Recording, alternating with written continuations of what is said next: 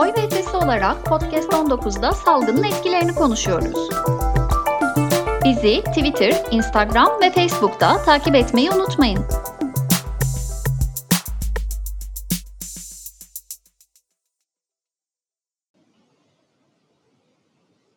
Merhaba, hoş geldiniz. Oy ve Ötesi'nin pandemi döneminde yaptığı podcast yayınlarından dizisinde daha beraberiz. Bugün Sabancı Üniversitesi öğretim üyesi e, ve benim de o türü hocalarımdan ama o türü olduğumuz için ikimiz de bunu söylüyorum. Sayın Nebi Sümer var. Onunla e, bu dönemde insan psikolojisi, sosyal izolasyonun yarattığı durum, bununla baş etme yöntemleri, toplum ve kişi üstündeki etkileri hakkında konuşacağız. E, umarım güzel bir sohbet olacak. Sizin de ilginizi çekecek. Hocam hoş geldiniz. Hoş bulduk, merhabalar. Ne güzel bir oturuyor daha konuşmak burada. Teşekkür ederim. Benim de çok hoşuma gidiyor böyle olduğu zaman. Ee, hocam şimdi e, biliyorsunuz biz e, oldukça geniş bir gönüllü kitlesi olan e, bir sivil toplum kuruluşuyuz o ötesinde. E, ve dönem dönem seçim dışı dönemlerde de e, sivil toplumun neler yapabileceğine, e, yapması gerektiğine kafasını yoran bir grubuz. E, bu podcast serisi de aslında e, bu bağlamda ortaya çıkan bir seri oldu. E, sizden bunu da duymak isteyeceğiz sivil toplumun bu dönemdeki yeri ne olmalı, neler yapılabilir diye. Ama başlarken e, biraz şöyle bu sosyal izol izolasyonun söylemesi bile zor kelime.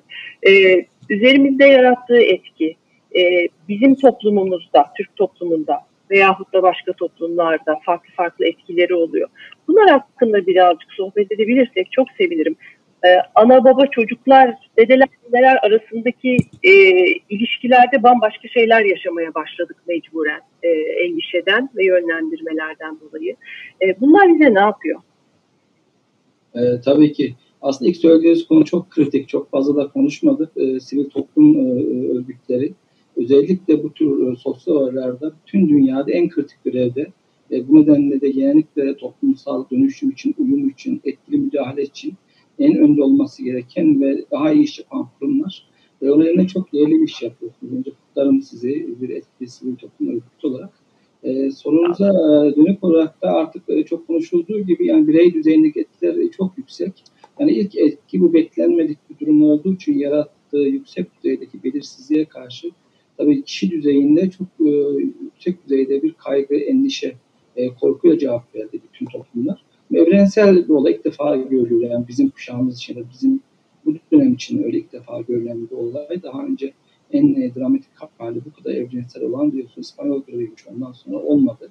Lokal düzeyde oldu. Yani pandemi ilan edildi ama bu düzeyde bütün dünyayı kilitleyen bir pandemi e, olmamıştı. E, bu nedenle evrensel ortak bir duygu oldu. Artık araştırmalar da geliyor. Hakikaten çok korkmuş insanı. E, yani %70 oranında Türkiye'de de yapılan çalışmalar var işte üniversite yaptı. Yurt dışındaki çalışmalarda %70 insanlar hakikaten ciddi düzeyde kaygı, endişe duyuyorum diyor. E, klinik gözlemlere bakıldığında %30'lar civarında gibi. Yani üçte biri neredeyse insanların bir desteğe ihtiyaç duyacağı kadar e, bir anlamda rahatsız olduğunu belirtiyor ve başvuruyor da. E, bu tabii söylediğiniz gibi e, çok ciddi bir etki. Ancak şöyle bu ilişkiler olan etkisi biraz karışık bir konu. Yani insan doğası gereği e, evrimsel olarak izolasyona uygun değil. Çünkü bizim beynimiz ilişki içinde şekillenmiştir. Ona göre kırılmıştır. Kendisi ilişkiyle tanımlar. Yani ilişkiyle büyür. Ben kavramı başkasını içerir. Dolayısıyla mesafe de uygun değil, izolasyon da uygun değil. Yani tabiatı gereği uygun değil. Hep ben şu çarpıcı örneği veririm. Bu F tipi cezaevleri olduğunda çok tartışılmıştı. Yani izolasyonu ne yapın yapın bunu buraya koymayın diyor insanlar. Çünkü psikolojik evet. e, yoksunluğun yani insana ayrı kalmanın etkisi hiçbir işkenceyle karşılaştırılmaz kadar büyük olduğu için. Burada öyle bir şey yok aslında. Neden yok? Çünkü e, işte akıllı telefonlar yani aracıyla bir sürü nedenlerle telafi mekanizmalarımız var. Ne kadar yeterli bir ayrı sorun. E, burada bireysel farklılığa dikkat etmek gerekiyor. Bu çok önemli bir nokta. O da şu herkes aynı düzeyde kaygı yaşamıyor. Kendi bireysel yatkınlığına, mizacına, kişiliğine göre daha panik olanlar var, az olanlar var. Koşullarımız çok farklı. Yani kalabalık evde yaşayanlar, yoksullar, aynı zamanda iş kaybetme korkusu yaşayanlar, durumu daha kötü olanlar, dezavantajlı olanlar için daha ağır bir dönem. Onlara çok daha iyi düşmek lazım. Orada yaşayanlar, aynı zamanda çalışan, aynı zamanda çocuğuna öğretmenlik yapmak zorunda kalan, e, aynı zamanda e, arada bir kuşak olan hem büyüklerine hem çocuklarına bakmak zorunda olanlar için e, daha zorlayıcı bir dönem oldu. Onları daha çok dikkat etmek e, gerekiyor. Artı bir artımız da şu bu ilişkilerde akıllı telefonun dışında e, kültür olarak sosyal desteğin yaygın olduğu bir toplum olmamız. Yani paylaşma, bilmece, e, gelenekselliğin bir avantajı bu. Yüksek e, kolektif kimliğin bir avantajı. Dezavantaj şu, e, kolektif olduğumuz için de e, kişiler arası sınırlarımız çok geçirgen. Böyle alışkın Mesafeyi tutamıyoruz, evet. Evet. Mesafe tutturamıyoruz. Çok iyi bir deyim. Mesafe tutturmaktan dolayı yani salgın riskimiz e, yüksek. E, bütün bu sorunlarımız evet e, var genel olarak. D üzerindeki sorunlar kısmen şimdi artık aşılıyor çünkü bayramdan sonra e, mobiliteye geçecek e, görücü olarak. Ondan sonra daha bir e, sorun var. Nasıl uygulayabileceğiz gerçekten mesela? Yönetilecek. Evet. Eve tutmak daha kolay yönetim bakımından da dışarıdayken regulasyon, düzenleme çok daha Evet, biraz e, kurallar konusunda başına buyruk olduğumuz doğru e, toplum olarak. O nedenle daha sonraki hassas ayarlı kurallara nasıl uyacağımız e, herkes için bir soru işareti. Zaten çok açıklık da yok şu anda. Herhalde zamanla bayram süresince falan da öğreneceğiz bunları diye tahmin ediyorum. E, peki biz e, bir toplumuz, belli özellikleri olan bir toplumuz. E, fakat çok topyekun bir durum oldu. Dediğiniz gibi e, İspanyol gribinden bu yana e, böyle büyük bir şey en azından biz bilmiyoruz. E, bütün dünya çapında global bir e, mevzu yaşanıyor. Bunun etkisi ne oldu insanlara? Yani kendi ülkelerinde böyle de başkan olduğunu fark ediyorlar mı, düşünüyorlar mı? Nerede iyi örnekler, dayanışma vesaire adına yaşandı? Bunlardan biraz bahsederseniz çok sevinirim. Bu çok önemli, çok iyi bir gözlem oldu bütün dünya için aslında. Birkaç tane bir kısa dönem, e, bir de uzun dönem etkiler olacak galiba. Yani kısa dönemde görünen ilk etki şu, ortak bir dertle boğuştuğu için dünya, e, diğer e, kısmen de yapıyor olan gruplar arası, ülkeler arası sorunlar ikinci plana düştü. Bu iyi bir şey. Yani daha dayanışma ruhu doğdu. Kısmen bir ön yargı, bir ayrımcılık, bir damgalamacılık Çin'e karşı. Özellikle Amerika tarafından ya çok yapıldı işte Çin geçen ay e, virüsü çizgi evet. evet. Çin yazması, yazması Trump falan gibi. Ona rağmen karşılık pek olmadı dünyada. Öyle belirgin bir e, ayrımcılık ben gözlemedim şu anda. Ama uzun vadede e, bir dışlama sürecini beraber getirebilir. Fakat çok çok uzun vadede ben daha olumlu bir sonuca dönüşeceğini düşünüyorum. Nedenim de şu, bir kere tarihsel olarak pandemiler hep daha ileri bir çağ e, yolunu açmıştır. Yani her zaman için ondan sonra gelen dönem barışçı daha ileri bir dönem olmuştur. Bu da öyle. Şimdiden çoğu e, savaşlar bitti. Yani duymuyoruz önemli şeyler. E, ikincisi de hani bizim işte sosyal psikolojide kullandığımız bazı teoriler de bunu destekliyorlar. Yani e, herkesin ancak işbirliği yapması gerektiğinde çözülebilecek bir sorunla karşılaştığında kutuplaşma ve ayrımcılık azalıyor. İşbirliği artmaya başlıyor. Bir işbirliğini daha yatkın olabilecek uluslararası kuruluşların Dünya Sağlık Teşkilatı gibi önemi daha arttı aslında. Ne kadar eleştirilse bile. Hı hı. E, Birleşmiş Milletler'in kurulma koşullarını hatırlarsanız yani ancak dünya için gerekli olan ortak bir örgüt, ortak savaş e, uzun vadede ama kısa vadede özellikle bu ekonomik daralma etkisi nedeniyle oluşacak durum onun tetiklediği diğer sosyal sorunlar e, bizi uğraştıracak. E, bunun sıcaklığıyla yanlış anlayabiliriz etkiyi. Bu nedir? Çünkü yüksek bir işsizlik ve iş güvencesizliği. Örneğin Türkiye'de resmi rakamlarla yani Mayıs 11'de açıklandı. Şubat ayında %24.4 genç evet. işsizliği olan. Gerçek rakam bunun üzerinde biraz daha aslında. Yani bu ayrı bir tartışma konusu. Ee, olan e, bir, bir grubumuz var. Çoğu üniversite öğrencisi bunların ve 500 bin kişiden mezun olacak. Ee, düşünüyorum ve iş bulamayacak kısmı bunlar. En az 4-4,5 işsizlik beklendiği için. Ama bütün sorunların etkisi çok benzer belki aslında. Psikolojik olarak benzer etkiler var. Bunlarla ilişkin ne gibi telafi mekanizmaları var? Bunlar e, sorulacak yani toplumsal. Bun, bunlar biraz galiba devletlerin ele alması gereken e, evet. e, çünkü büyük bilgiye onlar sahip e, kamu yönetimi alanında onların yapması alması gereken önlemlerle e, yapılandırılacak sorunlar. Dediğiniz gibi %25'in üzerinde genç işsizliği olan bir ülkeyiz ve bu, bunda da yalnız değiliz bildiğim kadarıyla. En azından okuduklarımdan bildiğim kadarıyla. Ee, Avrupa'da dahi tabii güneye inildikçe daha fazla olmak üzere genç işsizliği son yıllarda giderek arttı. Evet. Şimdi burada e, bizim için de çok aslında yeni yeni konuşulan bir kavram var. Mesela bu da yaş ayrımcılığı. e, pandeminin neticesinde de hem yaşlılara evden çıkma hem gençlere evden çıkma dendi. Tamam bu bir ayrımcılık olarak görülebilir. Fakat ileriye dönük olarak da e, şöyle bir ruh hali var. Bir grup mesela özellikle de yaşlılar e, kurtulduk ama bize bir şey olursa. Gençler çok ortalıkta olduğu için diye bir şey var. Hani bu e, şeyde e, taşıyıcılık açısından. Gençlerde biz hayatımızı yaşayamayacağız, iş bulamayacağız diye bir isyankarlık var. Bunların e, toplumsal olarak ufak tefek de olsa yapısal değişiklikler veya tepkiler, hareketler doğma ihtimali var mı? Yani kötü bir senaryo gibi görülse de ne düşünürsünüz bu konuda? Yani görece var gibi aslında bahsettiğiniz bu yaşlılık ya da yaşlılık önyargısaktan çok konuşulmayan e, bir konu oldu. E şimdi birinci olay şu, pandemi bulaşmayla, kişiler arası bulaşmayla geçtiği için hep başkasını tehdit görme ilginç bir psikoloji. Yani yanımızdaki geçen birini e, silah vermek yerine bize bir şey bulaşır uzaklaşmaya başlıyor. Şimdi bu çok tekrarlandığında bir ön yargı geliştirme, herkesten korkma, şüphelenme ve nötr durumları negatif görme gibi bir şeye sokacak insanlar. Yani buna karşı bir duyarlılık, bir farkındalık e, eğitimi ya da eğitim demeyelim ama e, bir, bir kampanya olması gerekiyor. Çok önemli bir konu bu. İkincisi dediğiniz gibi yaş zaten vardı öyle yaşlılar karşı bir ön yargı. Biraz pekiştirdi bunu.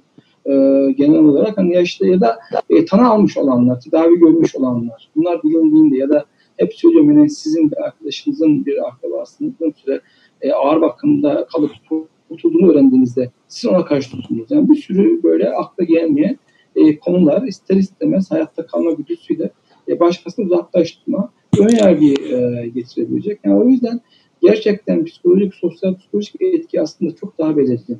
Dün bir başka konuşma anlatmıştım ya İspanyol grevini açıklayan 100 önceki makalede bu buna değiniyor. 19 yani Science'daki evet. tamamen psikolojik etkiyle açıklamış. Yani insanlar uzak duramadılar. Tehdit riski anlayamadılar. izolasyonu bilemediler ve bundan oldu. Şimdi de aynı durumdayız. Daha iyi şartlarımız var. Çünkü özellikle iletişim teknolojisinin e, nedeniyle ama bunlar büyük risk faktörü. Toplumsal bir çalkalanmaya dönüşme ihtimali ben çok düşük görüyorum. Nedeni de şu geçmiş deneyimler. Şimdi benzer düzeyde ekonomik krizler 94'te, 2001'de ve 2008'de Global Türkiye'de yaşandığında bunun bir kısmı küresel etkiyleydi, bir kısmı yereldi. Bu çok yüksek düzeydeydi. Hiçbiri bir sosyal e, dönüşüme ya da sosyal çalkanmaya ulaşmadı. Ülkeleri Arjantin'de açtı, Yunanistan'da açtı, Fransa'da kısmen açtı. Hatırlarsınız yakın araçları. Yani aşmadı. Çünkü çok yaygın bir sosyal destek sistemimiz var. İşsizler ve iş güvencesi olanları evsiz kalmıyorlar, sokakta durmuyorlar. Rahatsız oluyorlar. Sabah kahvaltısında annesinin babası yüzüne bakarken utanıyorum diyor konuştuğumuz bir işsiz. Olabilir böyle şeyler ama e, destekleniyorlar. Aç açık değil. E, bu çok önemli bir olay. Yani bizim büyük sosyal destek sistemimiz sayesinde e, bunlar toplumsal dönüşü, toplumsal kılmaya, yağmalamaya, linçlere yol açmıyor. Mesela yağmalama hiç olmadı Türkiye'de. E, hiçbir dönemde evet, hiç olmadı. O yüzden ben buna biraz sosyal psikolojik bakıyorum. Yani sosyolog ve diğerleri gibi genellemeyle bakmıyorum. Bizde olmayacaktır. Olmayacaktır. Bir de proaktif önlemler kısmına alındı. Türkiye bu konuda geride kaldı biraz. Yani açıkladığı destek miktarı, sabit gelir desteği çok az özellikle. Ama diğer ülkeler çok hazırlıklı. Yani Amerika bile kendi ekonomi 1 trilyon dolar koydu önceden. Ya Almanya 500 milyar yani gayri safi milli hasılası onu koydu. Evet Ama, Almanya, Fransa galiba Fransa, e, şeyde olanlar. Evet. Yani Japonya. E şimdi bunlar psikolojik etki aynı zamanda. Çünkü önleyici müdahale yapıyorsunuz. Yani etkilenecek gruba önceden e, mitigasyon denen hani bu literatürde bir, bir müdahale yapmış oluyorsunuz. O yüzden etkinin e, yani psikolojik etki e, bazen de yüksek olabilir yine de ama e, çok büyük bir çalkanmaya ulaşmayacak diye düşünüyorum. Özellikle açılınca e, biraz daha düzelince hani 2021'de falan etki e, biraz daha azalabilir. Fakat e, bir şey çok önemli bu. Önümüzdeki 4-5 ay bütün dünya için çok kritik. Herkesin konuştuğu ikinci dalga olur da tekrar kapanmak zorunda olursak e, şöyle bir şey vardı psikolojide bu enerji tükenmesi e, diye hipotez yani biz alıştık yaptık ve bitti sanırdık. Tekrar yani çocuğa işte bir saat ödev yap ondan oynayacaksın diyorsun bir saat yaptıktan sonra pardon bir saat ödevim varmış deyin bakalım. Nasıl öfkelenir? Aynı onun gibi yani şimdi bitti derken aa pardon bitmemiş bir ayda evde kalacaksınız derseniz etki büyük olur. Aynen bu. Bunu açıklayan teoriler var. Hani ayrıntısına giremiyorum zaman yok ama Bu daha büyük bir infial yaratır insanlarda. İnsanlar orada çıkabilir. Bilmiyorum kardeşim. Bende etki yok zaten diyenler orada olacaktır. Bu yüzden bu sosyal psikolojik hazırlama çok önemli bir toplum. Hani bilgilendirme, saydamlık, biraz önce konuyla e, kapsayıcı liderlikle kimseye dışarıda bırakmadan aynen sivil toplum örgütünün e, motivasyonu, amatör ruhu ile bir yardım, bir kabul, bir anlayış içerisinde olması lazım. Yani dışlama, ötekileştirmenin olduğu yerlerde etki hep azdır her zaman için. Ve farklı gözden bakarlar insanlar. Peki hocam şimdi e, büyük yardım e, paketleri açıklayan devletlerden bahsettiniz. Bizimki haliyle tabii biraz küçük kaldı. Herkesin kendi bütçesine cebine göre. Bunun bir yalnız bırakılmışlık etkisi yaratması, e, eyvah ne yapacağız etkisi yaratması da söz konusu değil mi? İkinci bir dalga gelirse belki daha da mı e, kötü hissedeceğiz acaba biz? Ben ondan biraz endişeliyim. Yani şöyle şimdi bu e, söylediğiniz gibi kısa vadeli 6 aylık destekler var. Yani 6 aylıktan sonra e, bütün mesela özellikle işte e, bizde e, hizmet e, sektörü çok belirgin e, bir sektör. E, bu sektör açıldığında herkesin koşarak lokantaya gideceğini falan düşünüyor. Öyle değil. Yani bir grupsan gitmeyecek yine de. Yani siz de duraksanız bile onların gelirleri düşecek her zaman için. Ve bunlar katlamalı etkiler e, doğal olarak. Aynı şekilde diğerde ve ben çok üzerine durduğum iş güvencesizliği korkusu. Yani işimden atılır mıyım, işsiz kalır mıyım e, gündelik şey. Şimdi e, kısa e, çalışma ödeneğe verdi devlet bazı kurumlara. Çoğu onunla yararlandı. Yani bunlar hep süreliydi. Yani çok kısa süreli olandı. E, söylediğiniz gibi ne kadar destekleyebilir ekonomi bilmiyorum uzun vadede ama orada bu katlanmış domino etkisinden ben endişe ediyorum. Endişe edersek ondan edeceğiz anladım. Evet yani bu sistemin de bir sınırı var çünkü yani ne kadar köyden gelen evet. beslenebilir kentte yani onda bir sınırı var. Doğru söylüyorsunuz. Biraz önce çocuklarla verdiğiniz örneği aslında biz e, seçim üstüne çalışan bir sivil toplum olarak çok biliyoruz. Bir seçim daha ondan nefes alamadan üstüne bir seçim daha yaşamış evet. e, ülkeyiz. Evet onun e, seçim çalışmalarını yaparken biz de aynı ah yine mi hissini bir, birkaç defa yaşadık.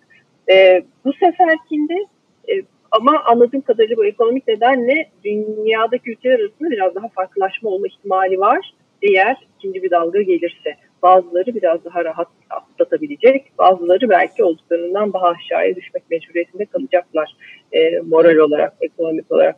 Bakın bu şey enteresan, e, farklı uzmanlar e, bir ucu distopya, bir ucu ütopya olan e, bir e, çizgi üzerinde senaryolar yerleştiriyorlar. E, bunların hangisine daha yakın olabiliriz sizce dünya olarak sonunda? Ben sonunda iyimser taraftayım. Tabii ki bu kutuplaşma, e, politik sistemde kaygılar, Amerika faktörü yani çok önemli bir şey ama Kasım'da Amerika'da bir seçim var. E, onun, onun çok belirleyici olacak hepimiz için aslında. Yani Amerikan seçim ama oradaki liderliğin e, tavrı dünyayı etkiliyor e, doğal olarak. Evet. Yani bunlar değişebilir. Ama genel trend şöyle, şimdi genel du- duygusal kutuplaşmanın yüksek olduğu toplumlarda, Türkiye'de, Amerika'da farklı tepkiler oldu. Mesela Türkiye'yi bir sınav verdi. E, burada ona değinmek lazım. Neden sınav verdi? Çünkü e, bilim kurulunun öngördüğü ilkeleri muhalefet benimsedi. Hatta hükümetten önce bu yapılsın diye de, de, direndi. belediye başkanları muhalefetin. Daha uygulayan dedi. Yani evrensel doğruları kabul edip aynı yere durdular. Amerika durum ol, olmadı. Yani Amerika'da dün e, yapılan bir e, şey çok çarpıcıydı. Yani e, Cumhuriyetçilerin yüzde kırkı ama demokratların yüzde seksen yedisi e, maske e, takalım diyor. Yani inanılmaz bir kutuplaşmış e, toplum. Yani kendi gözünden bakıyor. Türkiye mesela böyle değil. Türkiye'de bu konularda öyle bir politik ayrım yok. Duygusal kutuplaşma var onu biliyoruz yaşam için ama e, bu bir avantajdır.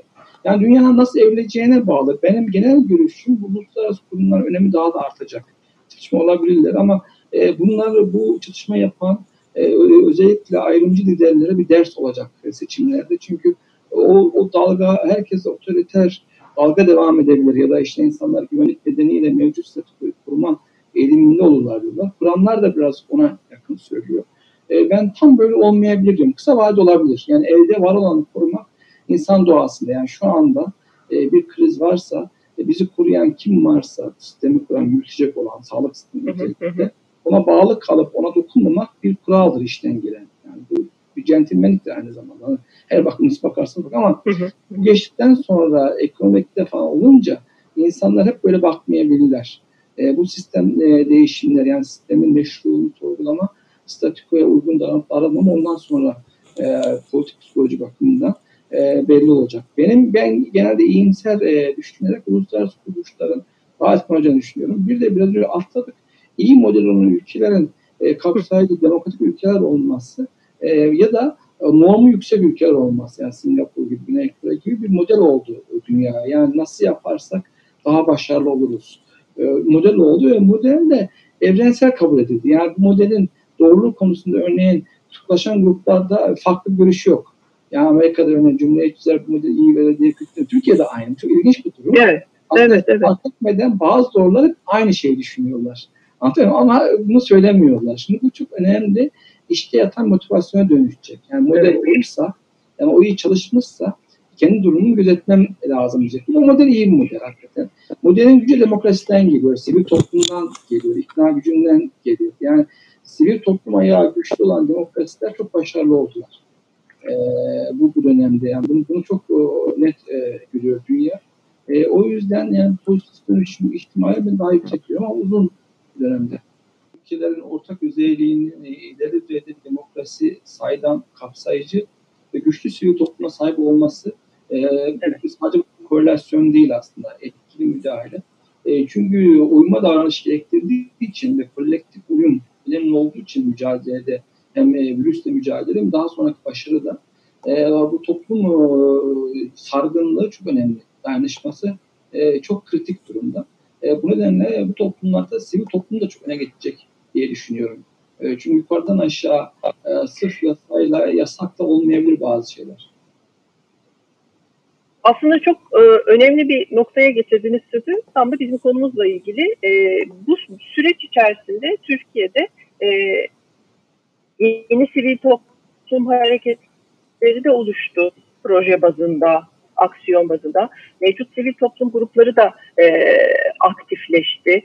Hiç duymadığımız e, ufak sivil toplum gruplarının önemli etkileri oldu.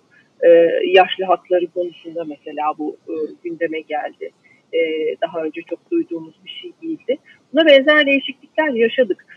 Hem dünyada hem Türkiye'de sivil toplumun e, tamam biliyoruz dayanışmadır e, işin temeli, uzmanlıktır. E, yapabileceği başka neler olabilir? Rolünü nereye evrilmesi e, bekleriz bu dönemde, bu dönemden sonra? Aslında sivil toplum e, toplumlar yani ülkelerin vicdanıdır genel olarak. Yani bu çok önemli bir ayak e, şeyde. Çünkü e, insanların doğrudan gönüllü işten gelen bir istekle davranışa katılması sonuç getirir. Diğer türlü bir yere kadar bir şey uygulayabilirsiniz. Yani sivil toplum olmadan etkili müdahale başarı değildir. Bu gözleminiz çok doğru. Yani kendiliğinden herhangi bir şey olmadan çok sayıda sivil toplum girişimi oluştu. E, ve online hizmetle yani çevrim içi yollarla o kadar çok webinarlar, seminerler düzenlemeye başladılar ki genç hareketleri diyebilir ve bunların bir ortak özelliği var. Çoğu politize değil ve hepsi yardım üzerine odaklanmış. Yani dayanışmalar. Evet. Bunun çok benzerini biz 2099 şey, depreminde görmüştük Türkiye'de. Yani, evet. yani olmadan her yerden ak geldiler birkaç tane ak gibi hatırlarsınız. Çok ünlü oldu ve yerleşik oldu. Oradan da şimdi Türkiye'nin kullandığı mekanizmalar çıktı. Afet yönetimi ve diğer ülkeler çıktı hatırlarsınız. Evet. Tamamen evet, evet. yukarıya bir sivil toplum hareketiydi. Şimdi de öyle. Şimdi bunun mekanizmasını kurma yani toplumda yeni değişime, yeni ilişkilere, yeni uyuma yönelik mesela ve toplumdan ses almak için gerekli sivil toplum. Ne yapılması gerek? Şimdi sivil toplumun gereksiz yere hegemonize edilmeden yani devletin bir örgütüymüş gibi olmadan onun içinde yer alabilmesi gerekiyor. Bundan şunu kastediyorum yani e, resmi kurumların, uluslararası kurumların sivil toplumla işbirliği yapmaları.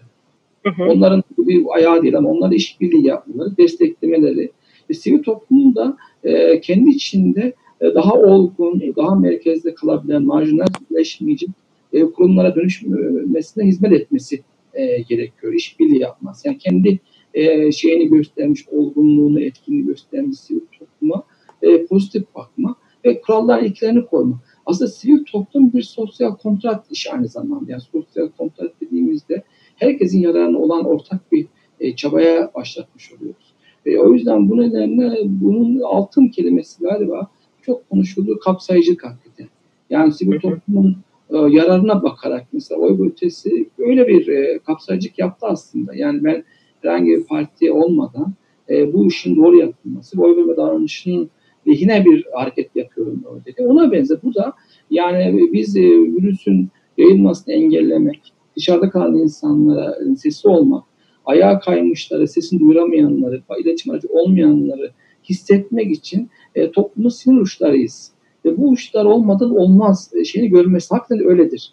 Yani kıyıda kışta kalmış şey dezavantaj değil. O yüzden ben vicdan kelimesi kullandım. Yani iyi bir sivil toplum e, bazen itirazlı, bazen de rahatsız edici itiraz olabilir. Buna tolerans göstermeyi öğrenen toplumlar hep başarılı toplumlar.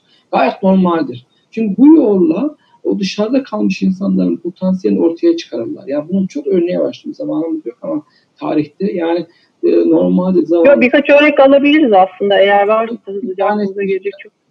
Yani çok olmuştur. Kadın hareketleri buna bir, bir örnek. Evet, evet. E, şimdi işte cinsiyet yönelimine yönelik hareketler bir örnektir. E, bunlar etkili olduğunda topluma en katılan, en çalışkan, en liyakat sahibi insanlar olabiliyorlar. Eğer sivil toplum örgütlenirler ve toplumda kabul görürlerse yaratıcılıklarını çok iyi kullanıp ortaya çıkarabiliyor. Diğer türlü marjinalleşiyorlar ya da hem kendileri için e, ağır psikolojik maliyet oluyor toplum için maliyet olabiliyor. Ama onlara bir kanalaştığınızda sivil toplumla bu kabul gördüğünde kendisi anlatma, tanıtma fırsatı e, bulabiliyor. Bu fırsat ihtiyaç aynı zamanda. Çünkü yukarıdan baktığınız herkesi göremezsiniz. Aşağıda bakanların e, yukarıya e, çıkış olması lazım. O yüzden e, gerçekten etkili sivil toplum yok. Ve zaten demokrasinin özü bir sivil toplum hareketidir. Özünde yani sivil toplum olmadan e, saydam demokrasi olmaz. Yani geliştiremezsiniz. Bunun özü e, böyledir. E, sivil toplumun bazısı yerleşiktir aslında. Yani bizim hep konuştuğumuz işte tabip odaları, barolar hep sivil toplum aslında. Yani odalar birliği ticaret değil mi? Ama bazılarının halkın ve devletin gözünde işte ticaret odası önünde olduğu gibi e, bir tüzel kişiliği varmış, devletmiş gibi algılanır. E, bazıları başka türlü algılanır. Tamamen özel bir koşuldur. Aslında durum böyle değil hepsi. Bir örnek vereceğim. Ben üniversiteler için yani kendi alanında olduğu için sivil. Örneğin bizim kurduğumuz mesleki e, dernekler. Örneğin bakın çağdaş dünyaya bütün akademik birikim, dergi bahsettiğimiz bu liyakat e, dergileri bunlar kullanım üzerinde akredite edilir. Bunlar çıkarırlar. Ve o, o sayede bilim gelişmiştir. Yani eğer onu çekerseniz siz, işte bilimler akademilerini düşünün, sivil toplum çektiğinizde bilim olmaz arkasında. Yani onun kurduğu işte akran değerlendirme, körlemesine değerlendirme, yüksek standart, nesnellik yani bir sürü yanlışlanabilirlik ilkesi sivil toplumun bilimle kurduğu ilkedir. Yani bu uzun bir taşma konusu ama ondan sapsak da şunu anlatmak istiyorum. İşlevseldir orada. Anlatabiliyor muyum? Yani bu ol mesela bunu çekin. Yani mesela Batı dünyasında meslek örgütlerini akademiden çekin. Hiçbir yayın yapamazsınız. Yayınlar ve onların kurduğu ilkeler sayesinde buraya gelmiştir değil mi? Hepimiz yaptık. Yani bu, bu bir güven ortamı da sağlıyor belli ki. Kesinlikle. Ee, orada. Bu şeyde e, bizim tarafımızda bizim gibi bir konuya e, hadi şuna bir el atalım diye bu pandemi döneminde de çıkan sivil toplum hareketleri, sivil toplum kuruluşları vesaire daha biraz e, aksiyon üstünden gitti. Mesela hatırlarsınız bu pandemi zamanında ilk başta elimizde ne bilgi var onu dahi bilmiyorduk. Ama dünyanın çeşitli yerlerinden gruplar bir araya gelip bilgi paylaşmaya evet, başladılar. Evet, data uzmanları bunların arasına katıldı. Çeşitli evet. grafikler çıktı, günlük yayınlanmaya başladı. Dünyanın her yerinden gelmeye başladı bilgi. Bu mesela bu aslında bir toplum aksiyonuydu, kendiliğinden Aynen. gelişti. Aynen. Şimdi de yavaş yavaş sönümleniyor. Bu tip şeyler. Veyahut da bizim, pardon. Pardon, Laptop bilgi paylaşımı da yani 6000'e yaklaştığı tahmin ediliyor yeni makale sayısının. Mesela preprint, önceden basma, hızlı review sistemi biz içine girdik mesela. Eskiden 2 ay verilen süre 2000'e düştü, 2000'e yanılmadı. E, dün benim okuduğum Nature, Human çok çarpıcı geldi bana. Yani hep yayınlanır bizde işte gönderildiği tarih, kabul edildiği tarihte. Yani 24 Mart'ta gönderilmiş, 1 Nisan'da e, değerlendirmeden geçmiş, 7 Nisan'da yayınlanmış. Mesela bu hiç olmazdı. O da bir olmazdı. Evet, Ve evet. bilgi var orada. E, pandemi bilgileri de yani şu anda ilaç etkisi diğer çalışmalar da öyle. Bu çok önemli avantajımız. Bunlarla konuşmadığımız için biraz karamsar bakıyoruz. Yani şey avantajımız e, diyorum. İşte, yani niye ön yargı daha az onu da söyleyeyim. Bilim çok güçlü olduğu için. Şimdi e, veba salgınında cadı avına çıkılmıştı biliyorsunuz. Evet. Anyolu gribinin de aynısı oldu. Yani özellikle bazı marjinal gruplar işte bunun sapkınlar, günahkarların yaptığını düşünerek şimdi olmadı dikkat ederseniz. Bir Çin e, dışlandı ve haksız yere yapıyor. Ona bir teşebbüsü oldu ama Oldu ama- görmedi. Niye olmadı? Çünkü bilim mesela komplo söndü aslında. Çok komplo teorisi Evet. vardı. Böyle Evet, söndü. Ki komplo teorisi aslında tırnak içinde daha iyi çözüm buluyor. Çünkü hemen delisi ortadan kaldırıyor. Bir çare söylüyor insanlara. Buna rağmen Evet, evet, evet doğru söylüyorsun. Ne? Enteresan bir etkisi oldu. evet, Bu- bilim çok e. Sivil toplumun e, yapabilecekleri, harekete geçebilecekleri de aslında çok uzun bir konu. E, belki onu da bir başka seferinde konuşuruz. Memnuniyetle. e, karşılıklı. E, biraz bu çok uzun bir konuşma olmasın ki izleyicisi çok olsun evet, evet. İçin Biraz ufakça galiba konudan. Kusura bakmayın ben tekrar Yok yok, yok estağfurullah çok da güzel oldu, zevkli de oldu. Ee, ben birazcık toparlamak istedim e, sadece. E, ama biz dediğim gibi e, oy ve ötesi olarak e, bu podcast serisine devam ediyoruz ve benzeri konuları hep konuşacağız. Sizin katkınız da burada inanılmaz oldu. Çok teşekkürler. Sağ olun. Ee, umarım tekrarlarız benzeri konuları. Ee, bu gün konuştuğumuz 3-4 ayrı başlığı birer başlık olarak ayrı ayrı konuşmak Memnuniyetle. ümit ediyorum hocam. Söylemek istediğiniz bir şey var mı acaba kapatmadan? Ben e, çok teşekkür ediyorum e, bu girişimiz için. Yani bu da çok değerli bir toplum hareketi. İleride çok daha ihtiyacımız olacak söylediğim gibi. Özellikle e, bu zamana yayılırsa e, dışarıda kuracağımız e, sosyal ilişkilerin e, sağlık temelinde ve sosyal dayanışma yürümesi için e, çok ihtiyaç olacak e, sizlere. O yüzden ben teşekkür ediyorum ve e, çalışmanızda başarılar diliyorum. Çok teşekkürler hocam. Sağ olun. Hoşçakalın. Hoşçakalın.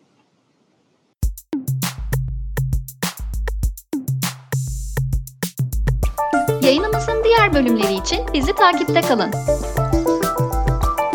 Çalışmalarımız hakkında bilgi almak için oyveötesi.org'u ziyaret edebilirsiniz.